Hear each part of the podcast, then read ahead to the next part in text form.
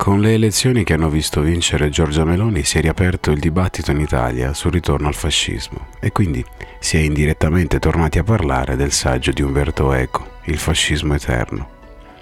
Tra posizioni molto variegate, l'unica cosa da tutti condivisa è forse quella che se il fascismo dovesse tornare non lo farebbe certo nei tempi, nei modi e nelle forme che distinsero la scalata al potere di Benito Mussolini. Posizione di Eco quindi, in questo senso, è molto chiara e coerente e per dare una soluzione alla questione indica 14 categorie tipiche universali che ci permetterebbero di riconoscere questo nuovo fascismo dal vestito diverso. Il problema delle categorie metastoriche usate da Eco però è che esse paradossalmente creano più problemi che soluzioni. Questo accade non solo con la parola fascismo, ma con tutti i termini più in generale. Quando una parola infatti è utilizzata in senso troppo estensivo, c'è il rischio di non cogliere nel segno. Un esempio calzante che può far capire quello che intendo dire è il termine mafioso.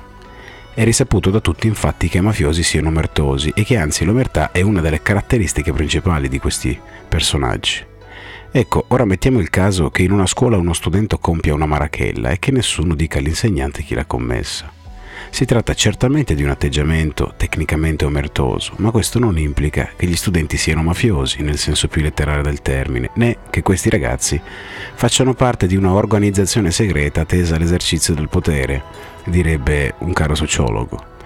L'essere omertosi non è caratteristica esclusiva del mafioso, è anzi una caratteristica condivisa dalla cultura italica più in generale. Se io quindi guardassi a questi ragazzi e dicessi loro che sono mafiosi, non risolverei il problema, non saprei chi ha compiuto la marachella e probabilmente avrei un gruppo classe che si sentirebbe offeso. Lo storico Emilio Gentile, in questo senso, tra i maggiori studiosi italiani ed europei del fascismo, ritiene che quando si parla di fascismo lo si debba fare nella misura in cui si riconduca al fascismo storico, che nasce nel 1919 e che muore, mi sia concesso questo termine, nel 1945. Gentile risponde dicendo che se esiste un fascismo eterno, allora significherebbe implicitamente sostenere che l'antifascismo nel 1945 non ha vinto e che è stata solo una tregua passeggera. E questo potrebbe dare una legittimazione attraente al fascismo, un fascismo che vince sempre, imbattibile, quasi che esso faccia parte di noi. Ciao e alla prossima!